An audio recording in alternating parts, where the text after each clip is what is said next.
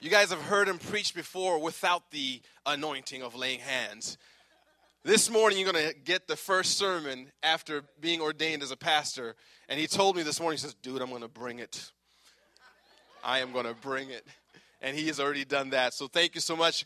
Stretch out your hands to Scott. Let's pray for this brother as he brings a word. Heavenly Father, thank you so much for Scott and for the Holy Spirit that, that you've given him, God. Thank you so much for being an example of a man who loves you, loves his family, loves his wife. Thank you for being uh, God to him in a, in a special way through the darkness and, and through the good times, Lord, that he can still be here, preserved and, and kept in order to testify of your goodness and to bring us something from your heart this morning. In Jesus' name I pray. And everybody says, Amen. Amen. Thank you. And just to set the record straight, I don't actually read or speak Syriac. So, I, I, I, have to tell you this story. The other day, I was realizing that, you know, I've spent all this time studying, and I realized that I don't have any good preaching shoes. So I called up Pastor Jonathan and said, Bro, dude, I always see you take the stage in these shoes that are beautiful.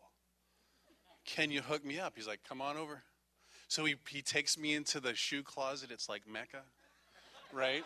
And, and I find these black black shoes with the, the nice white stitching. And I was like, I'll borrow those. And he's like, Would you like to take a pair of jeans? I was like, Nope.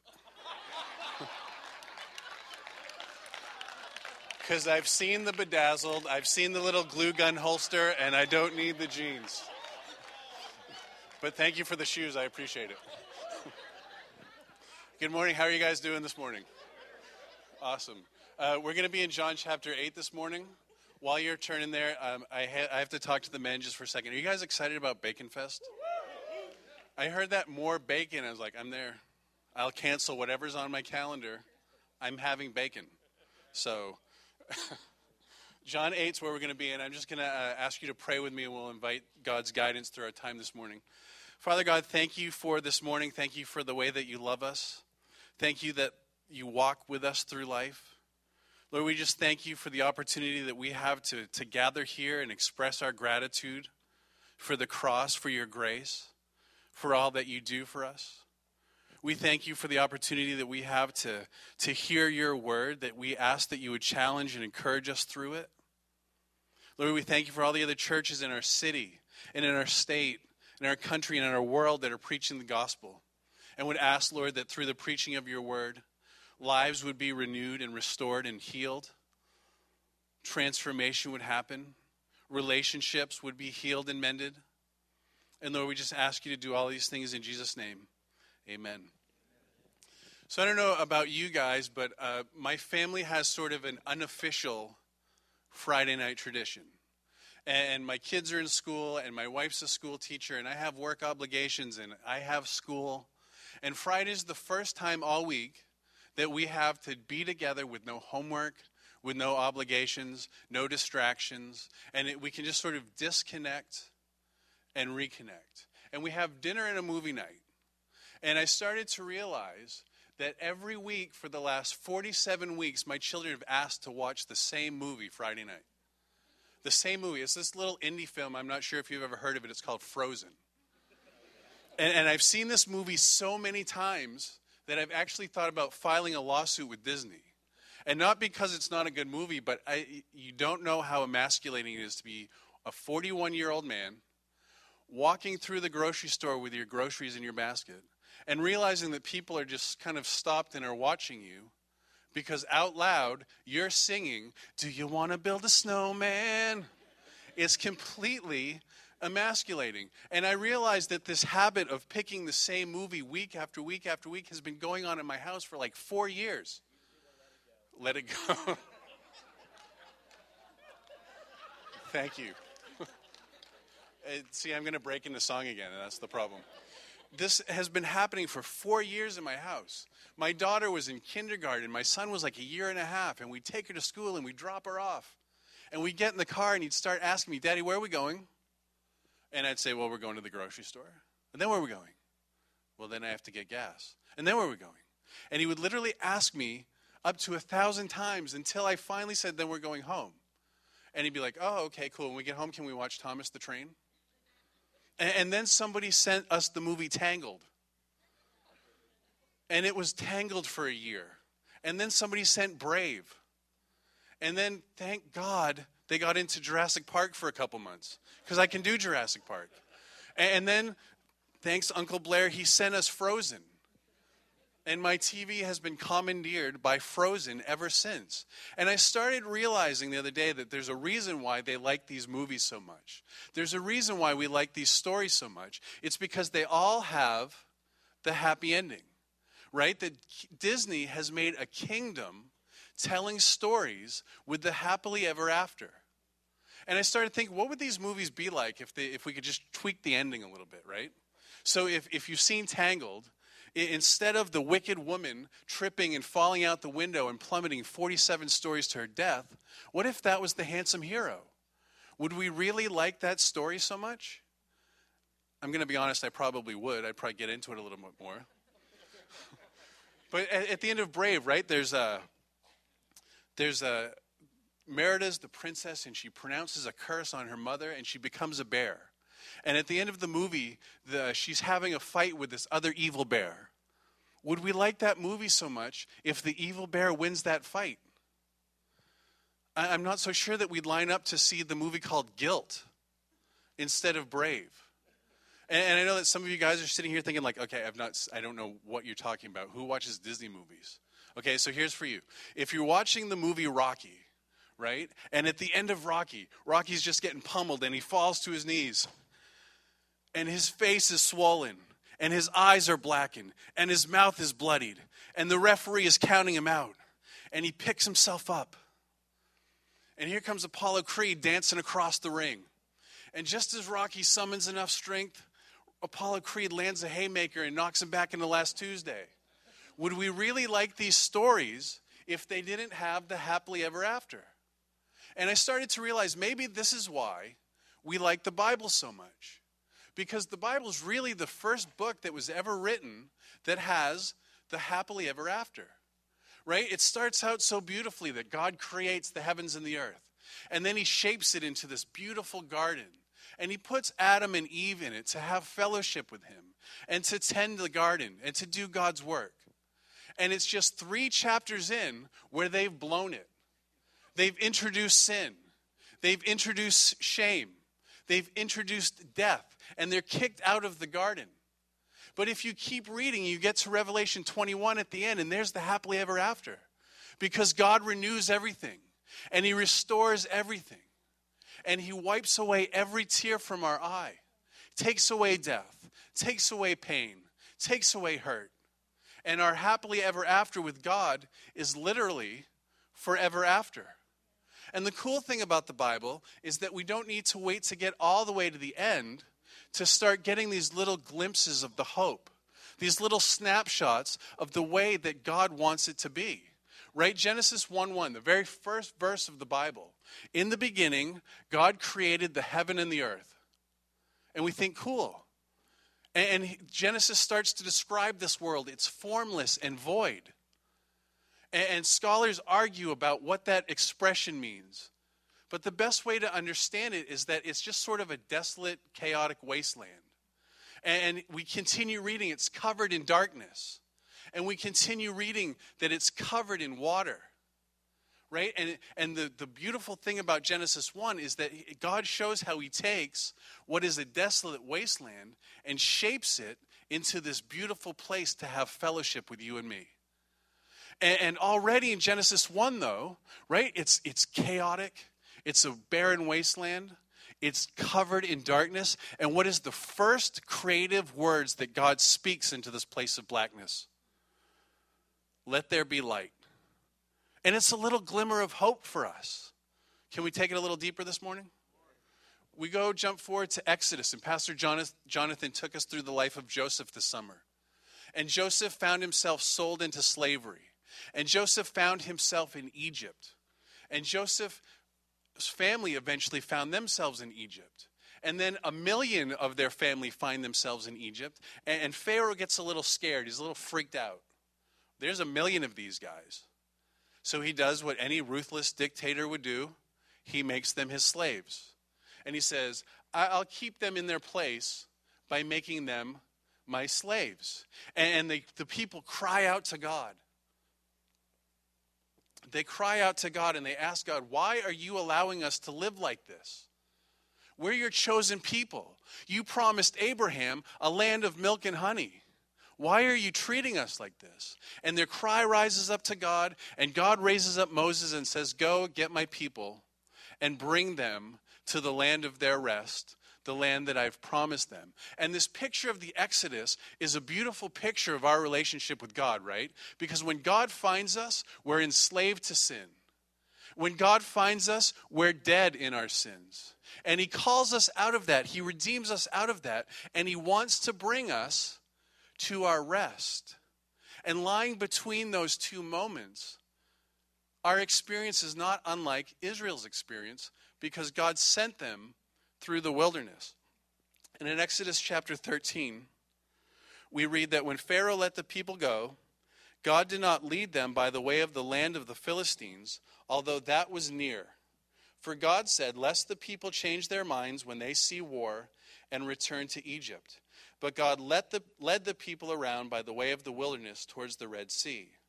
And the people of Israel went up out of the land of Egypt equipped for battle. Catch that. Because God, what God is saying is that I took them out of slavery, but I didn't take them the easy road. I didn't take them the straight path. I took them all the way around because I knew that they would find something that would scare them so much that they would want to go back to slavery. And in verse 21, we read, And the Lord went before them by day in a pillar of cloud to lead them along the way, and by night in a pillar of fire to give them light that they might travel by day and by night. And the thing about this wilderness experience that Israel has, right, is that it's, it's in a lot of ways to call to mind that moment of original creation when it was desolate. When it was formless and void, when it was dark. And just like God spoke into that moment, let there be light, he finds Israel in the wilderness and speaks the same word. And he gives them light to guide them from their moment of redemption to their moment of rest in the promised land. And when we jump to John chapter 8, we have found this woman who's been caught in adultery. We find this woman who is, is being charged with a crime that is punishable by death. And her story, in a lot of ways, is to be a mirror reflection of Israel's experience in Egypt, right? Because just like Israel, God has found her enslaved by sin. And just like Israel, Jesus takes his finger, just like God did at Exodus 20 at the, on the Mount of Sinai. Jesus takes his finger and he writes for her a new law in the ground.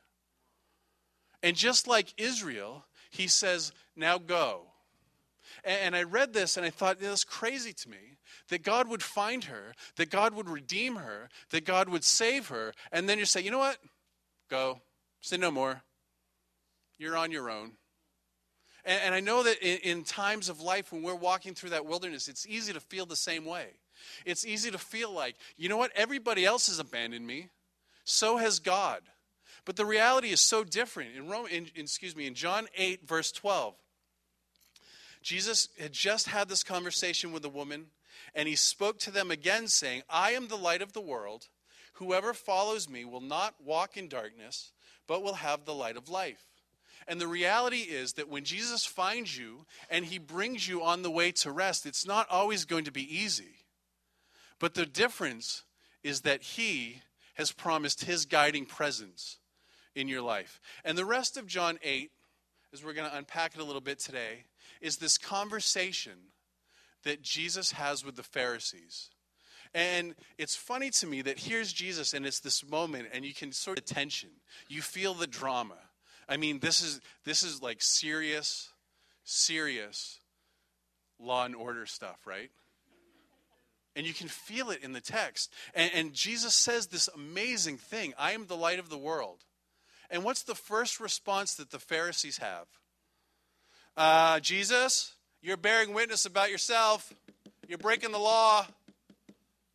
You're breaking the law and I, I, don't get it. And, and, and part of it surely is this idea that when jesus comes and jesus redeems and jesus wants to guide there are people like this who just cling to their religion. They just cling to their traditions. The, the author of life is standing in their presence and all they want to see is the law that he's violating. But but for them it's so much deeper than that because when Jesus says this, he's actually exposed where they've placed their trust. And he's exposed where they've placed their hope. Because here's the thing if it were, a, you know, AD 30, take, if we had a, a time machine, we could travel back in time. You could call me Mr. Peabody.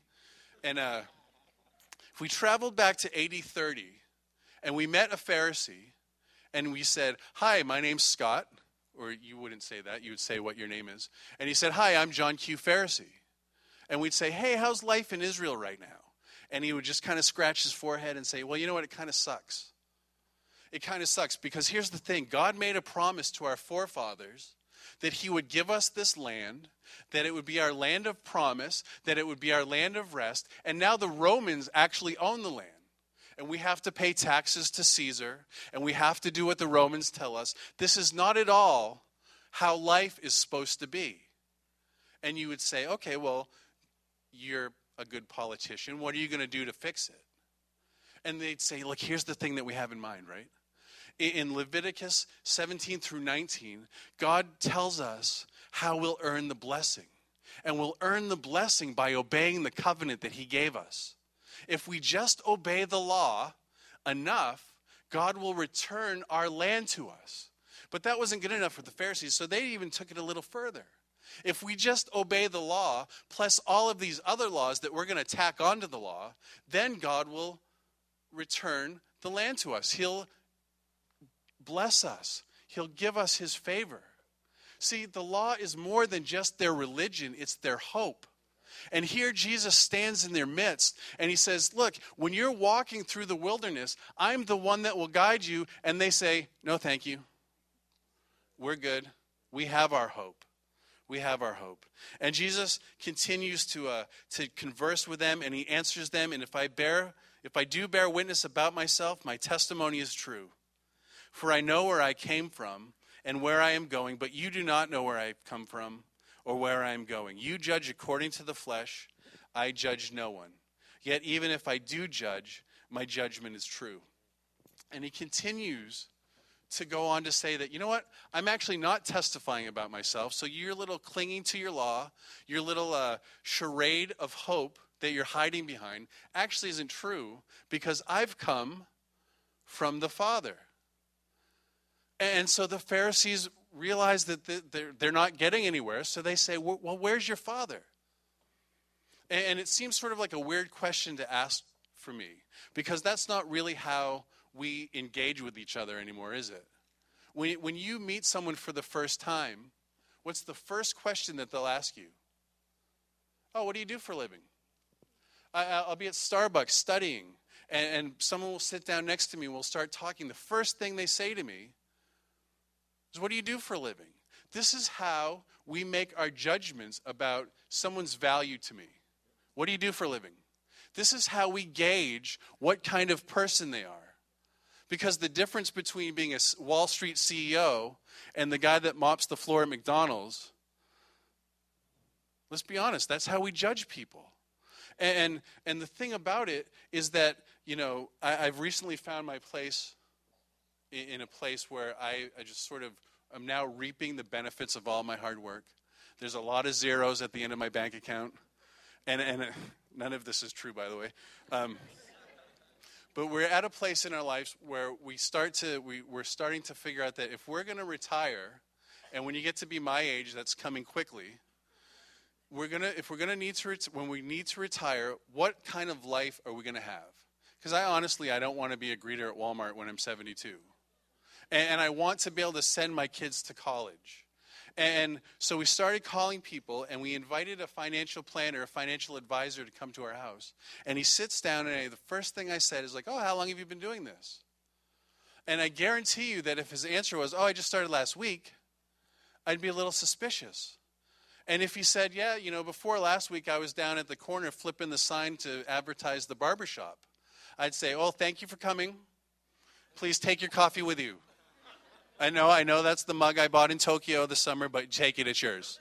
Right? That's how we define someone's credibility. But in Jesus' day, it was a little bit different. You gained your credibility by who your father was. And you read it in the genealogies in the Bible, and, and, you read about it in Israel's exclamation about who their God is. Our God is the father of Abraham, Isaac, and Jacob. So when the Pharisees asked this to Jesus, Who's your father? It's not, it's a little more than, Who's your daddy? They're asking, How do I trust you? What sort of credibility do you have? Every rabbi shows up and saying, I speak for God, but why should we trust you? When you say all these foolish things about how you're the light of the world, what sort of authority do you have to make that claim? And Jesus answers that question. And he says that I was with the Father in heaven. And he told me what to come and tell you. And he told me what to come and teach you. And we pick it up in verse 21. So he said to them again, I am going away, and you will seek me, and you will die in your sin. Where I am going, you cannot come. So the Jews said, Will he kill himself, since he says, Where am I going, you cannot come? He said to them, You are from below, I am from above. You are of this world, I am not of this world. I told you that you would die in your sins, for unless you believe that I am he, you will die in your sins. So they said to him, Who are you? Who are you? And this is the point in the, in the book of John where I just sort of scratch my head and I say, What kind of a question is that? Seriously, it start John starts out by declaring that Jesus is the Word of God. He's the Word of God that was with God. He is God. He made everything that you see. He came to earth. He healed the blind. He raised the dead. He fed 5,000 he has these conversations with, with Nicodemus. If you're not born again, you won't see the kingdom of God. He has this conversation with a woman at the well. I am able to give you water that will never require you to be thirsty again. And here we are, eight chapters in, and they look at him and they say, Who are you? Are you really? Who are you? And then I realized the other day that their responses to Jesus really aren't that different from ours. Because here's the thing here's what happens is that we walk through this point of our life between our redemption and our final restoration. And it's the season of wilderness. And we come to church and we're bearing the burdens and the wounds cut deep. And we sit at home and we struggle to put it all together. But when we come to church, if Jesus himself walked in and said, I am the light of the world, follow me, I'll guide you, we'd sit in church and we'll clap. Yes. Jesus, you're my light. I'll follow you. But the reality is that when we're sitting at the kitchen table trying to figure out how to make the bills work, when we're sitting in the doctor's office and he's just given us terrible news, in those moments that we're outside, our responses really aren't that different from, from them. You know what, Jesus? I, I thank you that you want to be my light, but my hope is in my career track. My hope is in finding the right spouse. My hope is being is raising the right family. Thanks for coming. I'm good. And then Jesus says, No, no, you don't understand. I love you. I want to guide you. And our next question is, Who are you? Who are you? And what are we doing to get to know the light of the world that comes to guide us? How much time are we spending getting to know uh, if, if I want to live my life to get through this wilderness, how much time am I spending to getting to know the God who's guiding me? How much time am I spending with other believers, learning how they've walked through their experience, what God has done for them? How am I getting to know people that I can share how God has guided me through these moments? The reality is that our responses to Jesus really aren't that different from the Pharisees. And look, here's the thing there's four things that John wants you to take out of this passage. The first one is that God doesn't intend for you to walk in darkness. I know sometimes it feels like it. I know sometimes it gets dark. I know sometimes it gets hard, but God doesn't plant these things in your path because He wants to see you sweat. He doesn't put things in your journey because He doesn't love you anymore. He puts them in your journey because He wants to, you to grow. He wants you to become more like Him. He wants you to become more loving like Him. And the cool thing is that He doesn't just send you on your way, He provides the light for the journey. I moved to California about six years ago.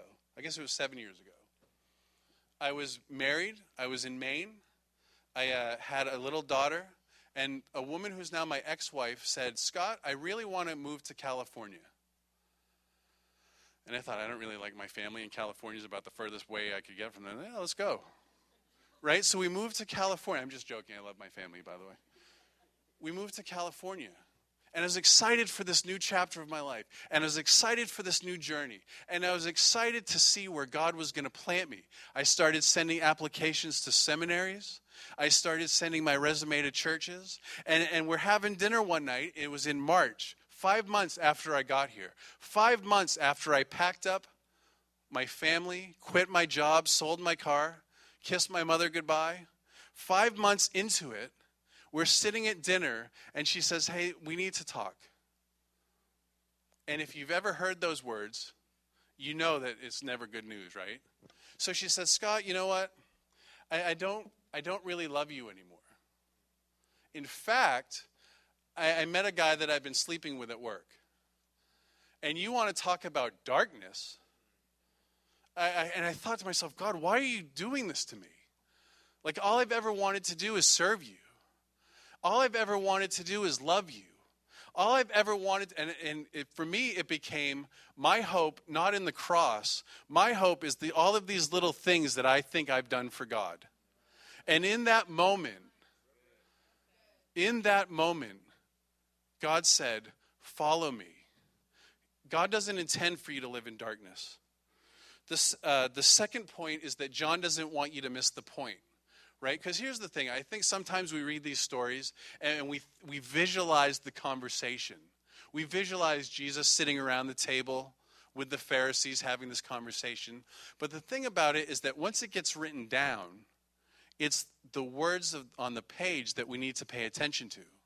And John tells this amazing story and he develops all of these characters. And what did the Pharisees do? Three times, Jesus pronounces hope, promises life, offers salvation. And three times, John shows these Pharisees just don't get it. And, and it's not a coincidence because here's the thing if he have you ever had kids in the back seat of the car asking you, Are we there yet?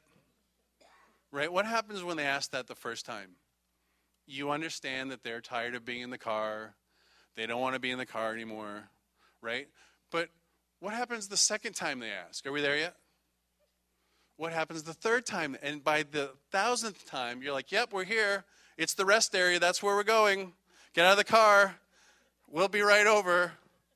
Start your picnic without us right? The point is that we, we ask the questions that are most important to us. And, and for the Pharisees, John wants you to see that they just don't get it. And he wants to make sure that you do. He wants you to make sure that you don't walk away from your wilderness experience thinking God doesn't care about me, or that He won't be your hope, or that He won't be your guidance. John doesn't want you to miss the point. The third thing that we see in this text is that the cross becomes a physical representation of the spiritual family. And we're going to jump down to verse uh, 27. They did not understand that he'd been speaking to them about the Father. So Jesus said to him, When you have lifted up the Son of Man, then you will know that I am he, and that I do nothing on my own authority but speak just as the Father taught me. And he who has sent me is with me. And here's the thing, right? So I think it'd be easy for Jesus to sort of, I mean, he's the creator of the universe. I'm sure he could just point and lightning would come out of his finger and this conversation would be over. right? But the thing is, he doesn't want you to miss that, that when the Father sent him to the world, he told Jesus, This is what I want you to teach them. And these are the things that I want you to show them. And, and when we look at the cross, it's not just that oh, here was a misunderstood prophet, this was a misunderstood teacher, this was a, a misunderstood revolutionary who was in the wrong place at the wrong time. Jesus wants you to understand that the cross is so much more than that. That it's a, a physical representation of how much God loves you. It's a physical representation of God's presence in your life because I bankrupted heaven to, to save you, to call you out of Egypt, to call you out of bondage.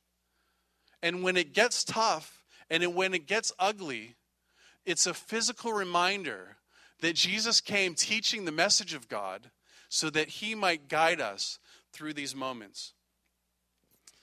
The fourth point is that this is what Jesus has been telling us since the beginning. And it seems like sort of a weird thing to say. He says, This is what I've been telling you from the beginning. And we think, wow, you're 33 years old. You've been ministering publicly for like two and a half years. We've heard you, but he's not talking about the beginning of his ministry. He's not talking about the beginning of his life. He's not talking about what the prophets said about his birth He's not talking about the hope that the prophets proclaimed would be in Messiah. See, if you go back to the beginning of John, in the beginning was the Word, and the Word was with God. And then jump to Genesis 1. In the beginning, God created the heavens and the earth. That's the beginning that Jesus is talking about. And in Proverbs 8, right, wisdom says that I was at the side of God and I was with him as he created everything in between his saying this is thousands of years of I've been saying this from the beginning. When I created the world, when I spoke it into existence, and it was without form, and it was void, and it was dark, I said, Let there be light. That's my word from the beginning. And when, and when I left the throne room of God, and I came to earth, and I, and I met you, and I found you, I spoke life. That is from the beginning. This is what I've been telling you from the beginning. Don't miss it. See, here's the thing, and uh, I don't know how long you've been walking with God. I don't know what your journey's been like. I, uh, I certainly don't know what He redeemed you out of. And if you've not experienced this yet, I hate to be the first person to break it to you, but there's going to be a moment where God has redeemed you out of the house of bondage and he's going to bring you to the to the edge of the wilderness. He's going to bring you to the thresh, threshold of desolation. He's going to bring you to the edge of darkness and he's going to look at you and he's going to say, "Go." And in those moments, if you're like me, you'll say, okay, you know what, God? I told you when you found me that I would go wherever you want me to go. And I told you when you saved me from that, I would do whatever you want me to do. So I'll go through this. I'll go through this wilderness because I believe that you're taking me from bondage to, to my place of rest. I'll go. But I just need you to ask you to just kind of make it easy for me. I, I don't want this to be too hard on me. I, I, want to be able to stand here on the, the edge of the wilderness and I just want to go from point A to point B and look back on this time and thank you for how much you stretched me and thank you for how much you've made me grow and thank you for guiding me through it, but I don't want it to be hard. And you're going to take a step out into the wilderness and you're going to find hurt and you're going to find heartbreak and you're going to find adultery and you're going to find divorce, and you're going to find unemployment, and you're going to find illness, and you're going to get kicked in the teeth, and you're going to get punched in the mouth, and you're going to fall on your knees, and you're going to scream out, God, why? Why are you allowing me to walk through this? Why can't you just take me from here to there on the path of least resistance? This is the easy way through. This is the clear way through. And God's going to look at you and say, Not this time. This time, your path is going to be like the path of the Israelites. And you're going to say, God, I don't understand why I'm dealing with this. I don't understand why she left me. I don't understand why I got this diagnosis. And God's going to look at you and say, Not this time. This time I'm going to take you all the way around the wilderness because this is the thing that you don't understand about the easy road. This is the thing that you don't understand about the clear path is that lurking in the shadows of the easy way are enemies that are going to scare you back into your days of bondage and not bring you to the place of freedom lurking in the shadows of the darkness are things that are going to make you wish that you were still dead in your sins rather than be brought to the place of your redemption, of your rest, of your eternal life. God's going to walk into the moment of your wilderness and He's going to plant the cross of Christ and He's going to say, Follow me. And it might not be convenient, but it will never be darkness. See, here's the thing John tells us this story about this woman who was caught in sin. The punishment was death. Do you think she wasn't afraid? Do you think she wasn't scared? She knew that the only way out of this situation was going to be in a body bag. And Jesus finds her in that moment, and he bends down and he writes a new law on the floor of the temple.